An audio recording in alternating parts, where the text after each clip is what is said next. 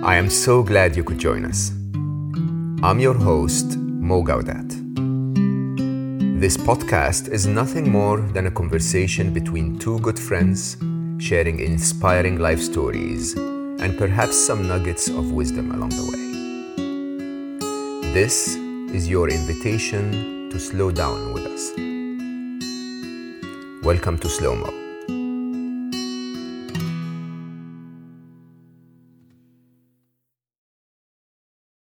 I am so honored today that my guest is Matthieu Ricard. Matthieu is an icon on the global stage of happiness and one of the most influential happiness champions alive today. He was born in France in 1946 to a mother that is a well known French artist and a father that is a renowned French philosopher. He went on to study to become a scientist, but once he finished his PhD degree in cell genetics, he moved to become a Buddhist monk. One of the most renowned around the world because he was called the world's happiest man after 45 years of practice. Matthieu is also an author, a translator, and a photographer, and his work has been celebrated in the World Economic Forum at Davos and forums of the United Nations and his TED Talk on happiness has been viewed by over 7 million people. What a pleasure to have such an amazing teacher with us today. Matthieu, thank you so much for being with me today. Hello. Hello, Matthew. Hi. Hi. There you are. I'm inside because my it's uh, 40 Celsius here. Is it? And I have my 97 years old mother not far, and sometimes she likes to sing and all kinds of things. okay, that's great. So I hope it's okay. I took as much as distance as I could. Not really. We would love to hear her sing on the podcast. I think that would be wonderful. This is about happiness and compassion. So what is better than you? Yes. You know, taking care of your mother who's singing. This is like it, honestly. Yeah, she sings the Ave Maria of Schubert. She sings some Buddhist mantra. it's unpredictable. I'm a big fan to start. I aspire to take a path that's similar to yours, but and it's part of what I want to talk to you about is uh, a businessman. So I'm so engaged, even in my approach to spreading happiness and compassion. I take a bit of a business approach. So I'm very engaged in the modern world. I'm constantly somewhere. And recently, I've been really trying very hard to find silence and space, is what I call it. This is the year of silence and space for me. Yes. Well, I, I live a little bit of that life unexpectedly. You know, I was 25 years completely quiet in the Himalayas. Then I did this book with my father, 1997, and that was followed by 20 years of uh, yeah clowning around like anything ending up in weird places like Davos Economic Forum and the UN and all that. And now I sort of got out of that circus. Mm. I know what it is to be always on the move. So I decided I don't want to die in airport, but rather in a hermitage. So yeah, exactly.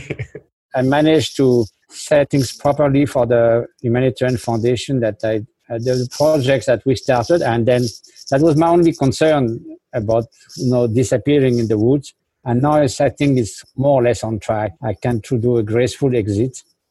And I hope it will continue to do good because we help 200,000 people every year. Oh, do you? So the main thing is, you know, all the activities that used to be you know, bringing a lot of uh, help for the projects.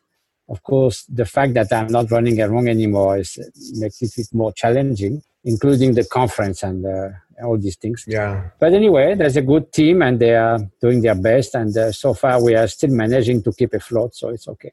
This podcast is my excuse to meet the most wonderful hearts and some of the best minds in the world. And it's simply my. Yeah, I hope you get better than.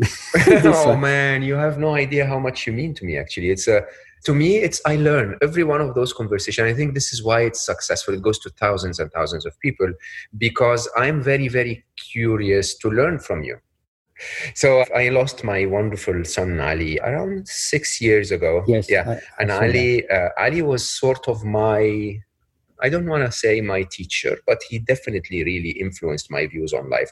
He had that very unusual, very peaceful approach to everything. And I'm I'm like that in nature, but then in practice, when I engaged in life, I started to learn to be competitive and a business executive and a control freak and so on.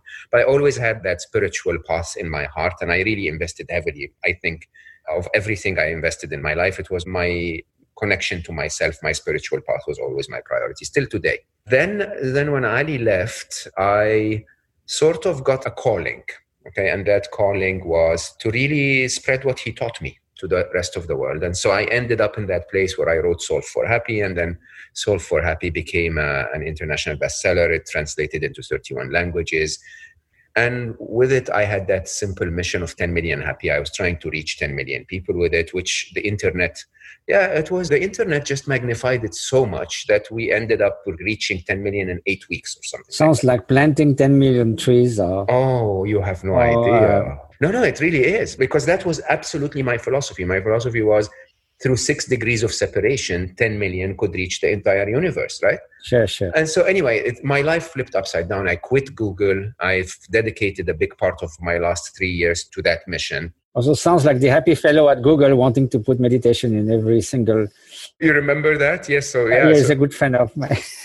so, I'm like the least informed, and it's probably so much better if I can find you and talk to you and learn from you and then my listeners would learn from our conversation.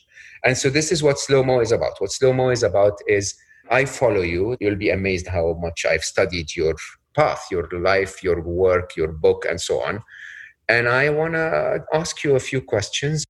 I start with enormous gratitude that you dedicate your time I know you're addicted to silence and space. You know, you're addicted to finding your own place of meditation. You've spent five years in solitary meditation. When I ask, you're always somewhere away from the city life. But it doesn't seem that the beginning of your life was like that. You're born in France.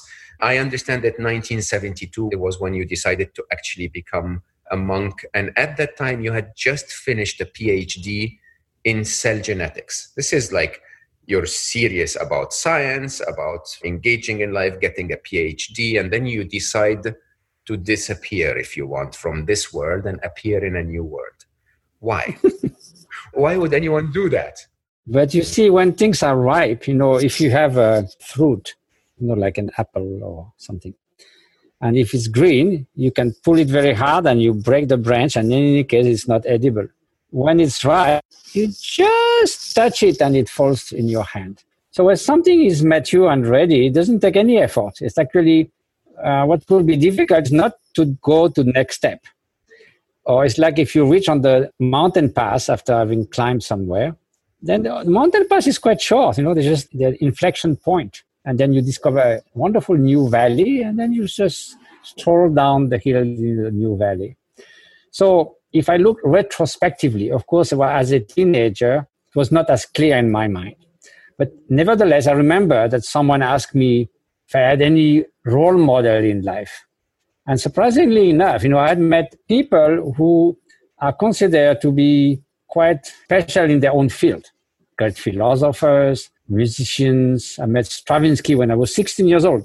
It's pure stroke of luck. You know, a friend of mine was a journalist for the New York Times, friend of my father she was interviewing him. She knew I was a passionate of classical music, so she invited me for lunch with Stravinsky. So anyway, kind of a dream. And then I, when I entered Pasteur Institute, it was a very small lab, but there was three Nobel Prize. Then I had an uncle who was a great explorer, run around the world solo on the sailboat without engine from 1949 to 52. So he knew all kinds of incredible people. My mother is a painter. She's 97 now, so all the artists of the Parisian life we knew. So I could look everywhere and find people who were extremely good at what they were doing. But what was puzzling is that there was no obvious correlation between that and being a happy person, a unhappy person, a generous person, a stingy person, a person filled with animosity, or a very, very kind person. You find, find the same distribution among 100 gardeners, 100 uh, of all walks of life philosophers, scientists, musicians, anything. So there was no correlation. You know, like look at Bobby Fischer. I used to play chess, you know, one of the greatest genius. But who wants to be Bobby Fischer? He was totally disturbed, schizophrenic and all that. I mean, you will never want to be him. So it was puzzling, but I was not formulating that way. You know, like anyone, I remember with a, I met another of my colleague at Pasteur Institute, where I entered when I was 20. And we discussed, he became a Buddhist too. And he said, well, at that time we knew what we didn't want in life. I mean, a boring life, meaningless.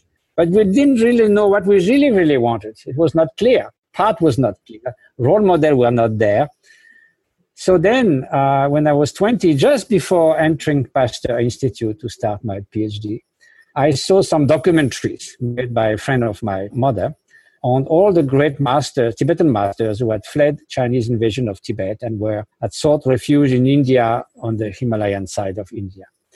There, suddenly, boom, you know, there was 20 Socrates, 20 Saint Francis of Assisi, whoever you think you would have loved to meet. exactly. were alive. My. So I thought, I'm going there. No way. So I went there. I spoke hardly any English because I learned classical Greek, Latin, and German at school. My father said you will always learn English later, which happened. But I forgot the other ones. Good. So then suddenly in Darjeeling on June 1967, I met a great master called Kangyur Rinpoche. And I knew nothing about Buddhism or just little bit. I mean, I was reading some books on spirituality, but not much of consequence, nothing to practice. And then suddenly I saw someone who was the living example of what I could imagine imperfection to be. And I thought, well, if someone can become like that, even I managed to become 100 of the fundamental basic human qualities of that person. And if possible, some of his spiritual insight and wisdom and compassion, all the qualities I could think of, wow, that will be worth devoting my life to. So, of course, the first year, again, it was not so obvious. It was so overwhelming. You know, the first few weeks I spent there in Darjeeling in North Bengal, and uh, it was almost too much. But when I came back to France after three months, it was obvious that that was it. You know, the direction was set. So then I went back six or seven times every summer, once even in the winter for ten days, just to see him and be with him. And as time passed, I realized that when I was in Darjeeling with my teacher, I forgot completely about Parisian life and Pasteur Institute. And when I was in Pasteur Institute, it was always coming in my mind as an inspiration. So I thought, you know, when I finished my PhD, my boss, Francois Jacob, he was in, one who discovered the, the way of the genes translate into proteins through the genetic code and the transcription and all that with the RNA messenger. Anyway, he wanted to, me to go for a postdoc somewhere in the US. Actually, I, I don't remember where he wanted to send me. I wish I knew now. but anyway, I told him, you know, gently, and uh, I finished all my papers, completed my PhD. Everything was fine just I was going to change anyway. I said, look, I think I'm going to do my postdoc in the Himalayas. He sort of saw that coming. Uh, it was a little bit more surprising to my father, who had, uh, you know, as he said, every philosopher dreams to have his son being a scientist. So, but afterwards, he saw that I was flourishing there, and he started worrying that I was completely drifted in the strange path. So anyway, so then the serious thing started in 72. I started to practice, to do retreats, to be with my teacher. When he passed away, I spent another 13 years with another great teacher called Dilgo Khyentse Rinpoche. Then I became his attendant, so I was spending day and night with him, serving him and receiving all these teachings. I went to Tibet with him when he went back after 30 years of exile. So in the end, basically, I spent half a century in the Himalayas near these great teachers and I was living on hardly anything, a shoestring. My first seven years in Darjeeling, the hermitage was like three meters by three, and uh, no electricity, no running water, uh, no heating at two, you know, six thousand feet. It was most happiest year in my life. But then suddenly, in 1997, someone suggested that I do a book of dialogue with my father, who is a well-known French philosopher, Jean-François Revel. So we did this monk and philosopher, and I thought that was the first and last for my adventures in writing books and all that. And I was a bit worried that it's going to be some kind of disturbance. So I didn't know well enough that it would be 20 years of, you know, whirlpool and maelstrom and it was triggered by that. So either it was the beginning of my trouble or the beginning of a kind of another opportunity to share I did adhere to my heart, that I distilled the wisdom that I received from my teacher the best I could. So anyway, it was a different thing. I started humanitarian projects. Now they are flourished. So like that. So for me, it was a beautiful adventure, but uh, at no place I felt I was slamming doors, breaking up. It was more like, again, passing from one mountain pass to another valley to yet another valley.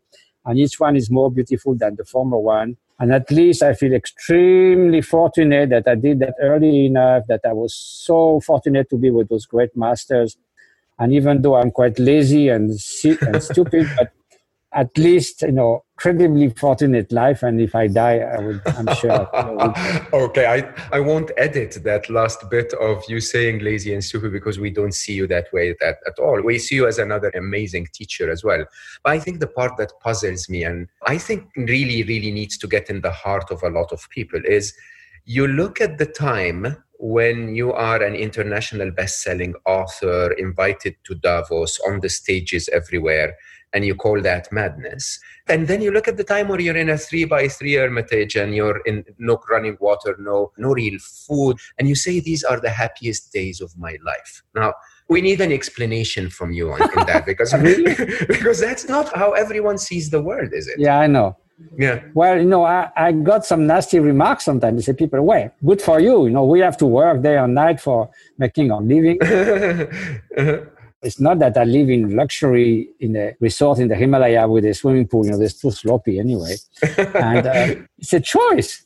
You know, I was living, really living on $50 a month, which was fine for the way of life I was living. So, I mean, yes, it's not anyone can just decide suddenly they'll go off to the Himalayas like that, but it's kind of, uh, in a way, I sort of decided to do that.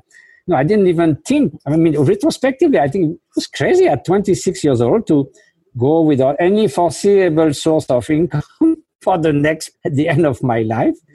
And nothing left on the side except you know a few thousand something to keep going on for living that so it was really a happy choice but anyway. So i think the reason is that uh, i felt that every single moment was meaningful that what i was uh, learning from my teacher you know, before I used to study cell division of bacteria. It's very interesting because not just how bacteria divide, but it's called the, the entangling the, the heart of the, you know, cellular genetics and microbiology. And it was a fascinating time where they were discovering all the, where the DNA is transcribed and everything. So yes, it was amazing. But at the same time, I felt that near my teacher to entangle all the inner and outer mechanism of happiness and suffering, well, that meant there was more gratifying to me. And I thought this adventure, I could see me doing that the rest of my life without any hesitation and with renewed enthusiasm. So to do something that may sound difficult or unappealing or austere, you need to have uh, extreme enthusiasm for what you see as uh, where you are going, the result, the benefit of doing so, which is precisely you spoke about addicted. I forgot to what, but what we are usually addicted is the cause of suffering. Uh, we're keeping our hand in the fire and want not to be burned, so it doesn't work.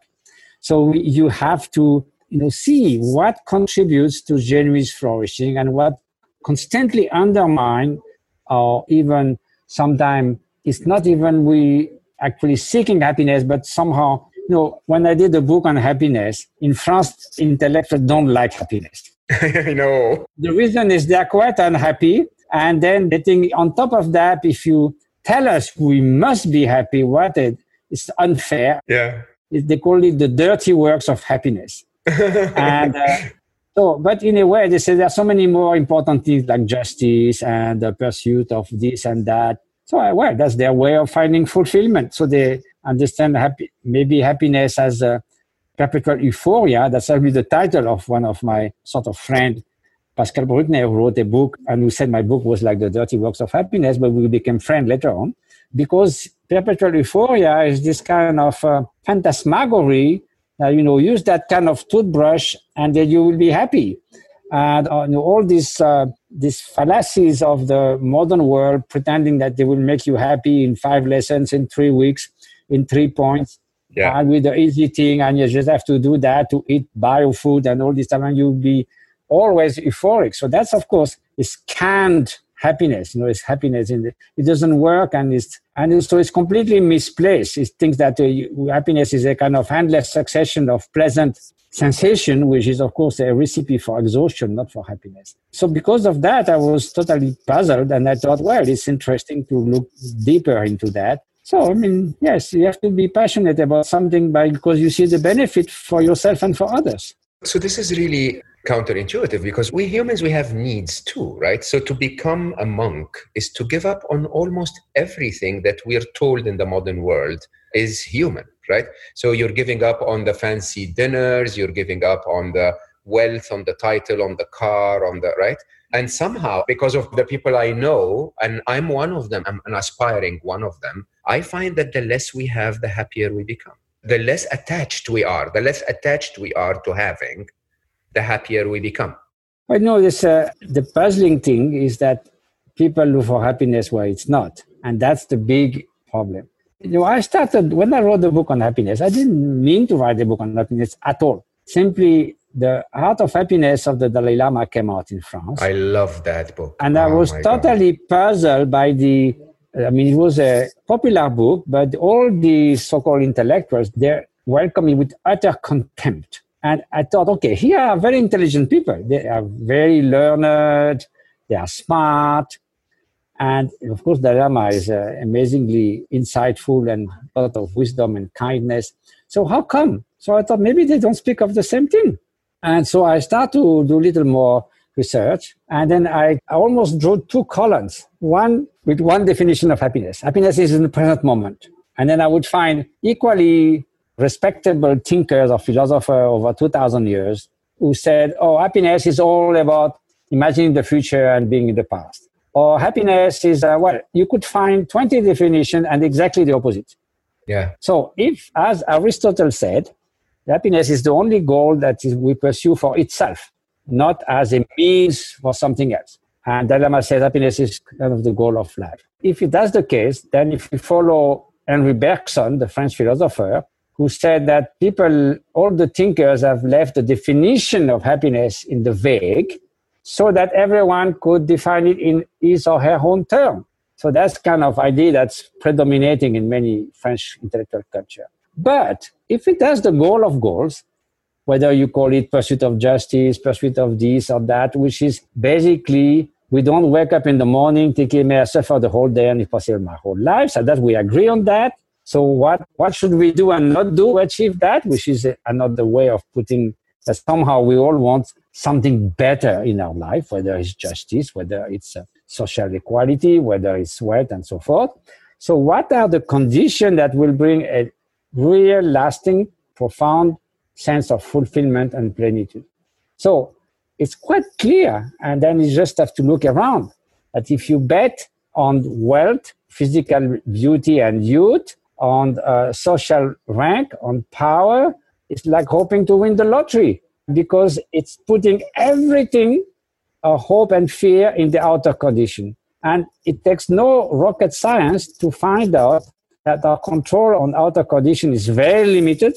You know, the universe is not a mail order catalog for our desires and fancies. And anyway, if, if there is such a catalog, there are 7 billion beings ordering in that their own happiness. It's not going yeah. to work. And then it's a, so our control is limited, it's transitory, ephemeral, it's changing and permanent all the time. And it's illusory. You think you are in everything, you're surfing on the best possible situation, and next day you are bankrupt, your wife goes, you get sick, and so forth. So those are kind of uh, luring our mind. And anyway, when you get them, you get the Ferrari and you are so mad worried that someone is going to scratch it, you know. So it just doesn't work. So then my friend Daniel Gilbert said, well, that's why the pursuit of happiness is uh, makes you happy. But when you get it, and then you, it's not the goal itself. And I, t- I mentioned to him, well, it's because you don't set the goal in the right place. So when you get the Ferrari, you get, well, that's all. I'm not happy. So what's wrong with that? And when you see people who have everything you described, they are famous, they are beautiful, they are healthy, they are you know living in a perfect situation, and then you heard that they're completely they got a nervous breakdown and got depression, and so he said, what's wrong with this guy? If I had all that, and then uh, I would be happy, of course. And I, I remember an anecdote. I was with uh, a young Lama who is now the abbot of my monastery. He's the grandson of my teacher. We were invited to Tahiti, so there was no many lamas in Tahiti. When we arrived, we were on TV at night. They said they found a red snake in Tahiti and two lamas arrived. So the big. yeah. anyway, we were hosted in the house that used to be that of Gauguin, you know, the French painter. Here we were sitting at sunset with a swimming pool lit from within, with palm trees and frigate birds flying, and this magnificent scene. And I told him, "Look, now we are supposed to be happy, right? Everything is there." And I, we thought about that and we discussed, okay, what is about that? Is it the swimming pool? So now if we double the length of the swimming pool, is our happiness going to increase? Yeah. So we start laughing, you know, the, all this didn't make sense. And so if all depends on outer circumstances, doesn't work. Then the next day we had another wonderful experience. You know, all these places looks very nice on postcard, but it's terribly hot and humid. So next day we were trying to cope with that humidity and heat and we sat under a tree. And from that tree came down a fine drizzle, like, you know, when you do with this mist that you send on your face and give you two seconds of relief. And so we were, wow, you know, and my, the, Rabjam Rinpoche said, oh, even the trees are air conditioned here. Then someone came and he said, he said, you know, those are pissing flies. okay. Thousands of flies drinking the sap and then, you know, sending their sort of dejection okay. down there. So our perception immediately changed from a beautiful one to something, woo, what are we doing here? shows that outer condition, you can't rely one second in them. And pleasures turns into neutral feeling, aversion to the most beautiful music. Okay, three times if you are a fan, but 24 hours is a torture. So like most of pleasure based on sensation change into neutral and aversion depending on the quantity. It's like consume itself. You can feel great pleasure while everybody is suffering, while very, very selfish, while being even with, filled with animosity. So it's a different thing. Nothing wrong with pleasure. Taking a hot shower after walking in the snow is wonderful, but it's a different continuum. And as you use it, it uh, tends to exhaust itself. While happiness as a way of being has nothing to do with sensation. You know, you can have this happiness is a way of being even in sadness. If you lose someone dear like you did, you can have meaning of life, the compassion, you can have inner freedom, you can have this wisdom, this inner space that is vast enough to basically give space to all the events, ups and downs of life and remain in a state of freedom and serenity and vastness. And that's not incompatible with being sad for the right reason. You don't fall into despair, you're just sad. So nobody will say that sadness is compatible with pleasure, for instance. It's not a pleasant experience. So it's a different continuum. So you, that's why you need to really identify what makes, and also the more you cultivate it, unlike pleasure, the more it tends to sort of, uh, you become experienced in it. So then at the end, that way of being, that state of mind at your baseline, give you, you build up to cultivating this the inner resources to deal with the ups and downs of life in a way that you are not so destabilized, that you are not so vulnerable.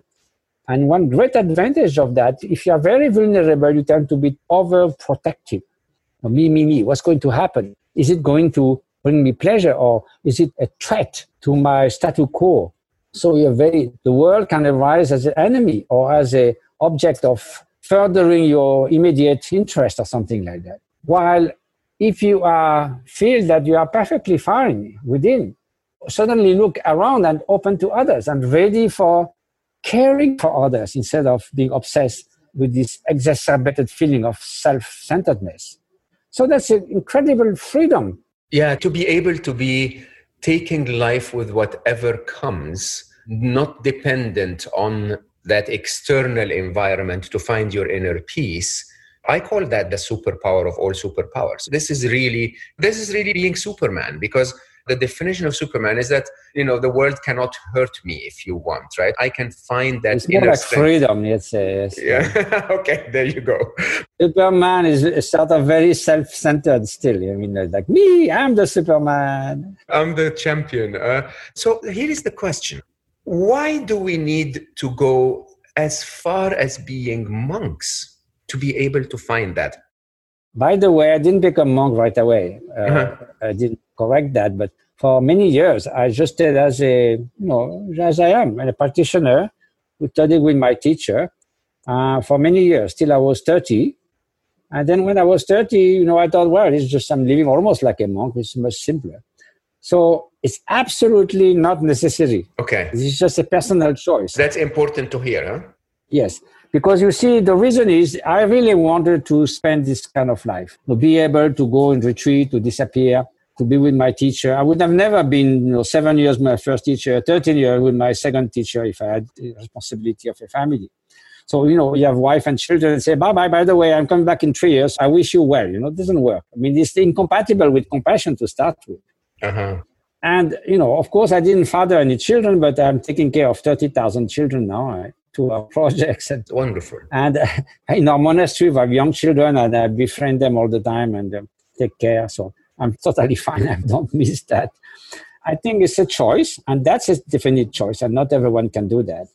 But definitely, this is absolutely not a must. It's simply a way to decide at some point that's all you want to do. I just want to entirely focus on this very long spiritual path of going from delusion to wisdom, from suffering to the freedom from suffering.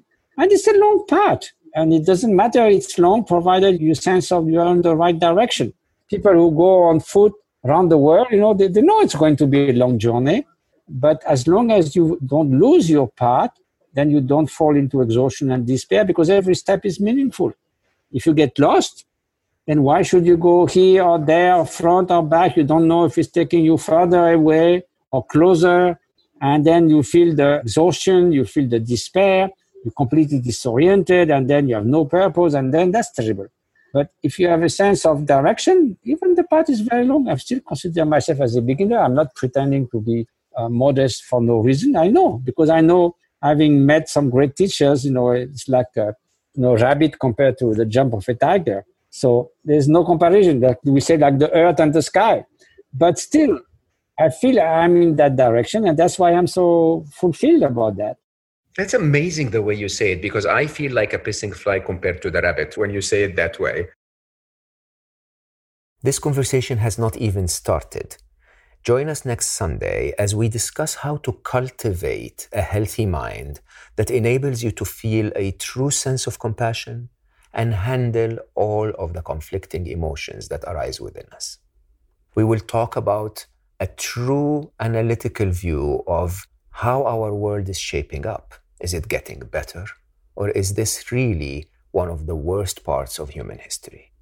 We will talk about a true understanding of meditation, and I will share with you one of my very personal secrets my current stage on my path to my own happiness and spirituality. Before you leave this podcast, please click on a five star and tell the whole world that you like this conversation. This is a very simple action on your side that would lead us to telling a lot more people that they can focus on their happiness and find the path to true happiness inside. Share it on social media, tell your friends about it, and teach everyone what you've learned from Matthieu today. Thank you for joining us. We'll talk again on Sunday. And for all of you who joined us, thank you so much for listening. Be sure to follow me on social media. Search for Mo Gawdat, Slo Mo, Solve for Happy, or 1 Billion Happy. I know you've got a lot going on, but remember, there is always time to slow down. Until next time, stay happy.